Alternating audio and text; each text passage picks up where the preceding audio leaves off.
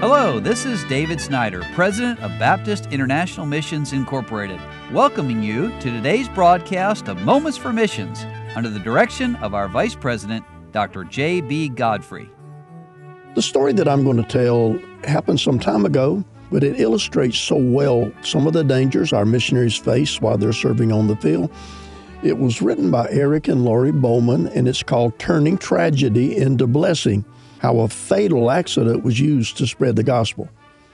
The headlights of the missionary's van bobbed up and down as the vehicle meandered through the people that were walking along the village road.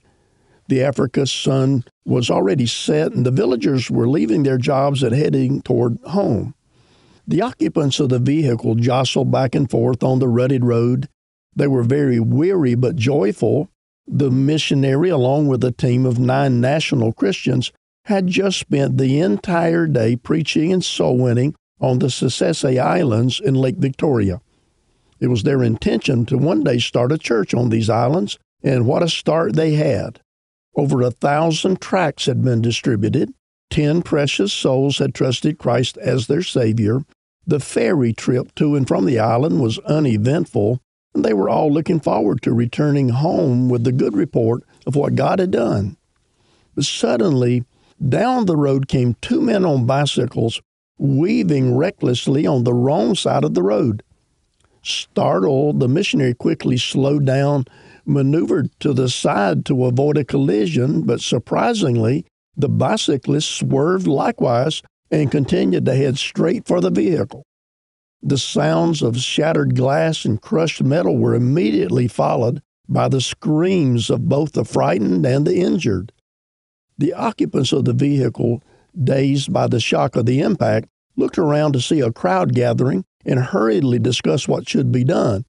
You see, mob justice happens quickly in parts of Africa where, in the face of tragedy, tempers flare and the innocent get hurt, even killed.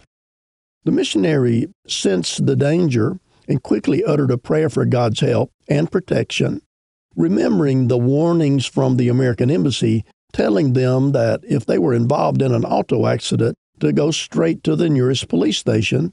The missionary regained his composure. He hastily checked the injured men who were out of the way, put the vehicle in gear, and sped off to the nearby police headquarters. After arriving at the station and explaining the situation, the missionary was subjected to harsh verbal abuse by the officers who often like to feel their authority they stated such things as, You're a murderer. You were probably driving recklessly. After completely berating and humbling the missionary and the other Christians, the officers then went out to the scene of the accident to make their report. Before long, they returned stating that one of the men on the bicycles had indeed been killed and the other injured. The witnesses who claimed they saw the accident were so drunk no clear report could be obtained. And since it was Saturday night and the accident involved a fatality, the officers chose to incarcerate the missionary and impound the vehicle until a proper report could be taken.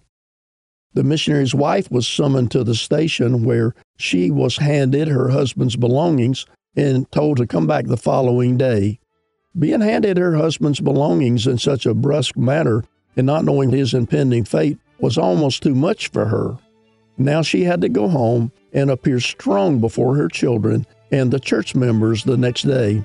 The national Christians with her husband were released. They and the missionary wife solemnly headed back to town and come back tomorrow and I will finish my story. You've been listening to Moments for Missions. For further information, please write to BIMI, P.O. Box 9, Harrison, Tennessee 37341, or call us at 423 344 5050. Or you can visit us online at www.bimi.org. Until next time, may the Lord richly bless you.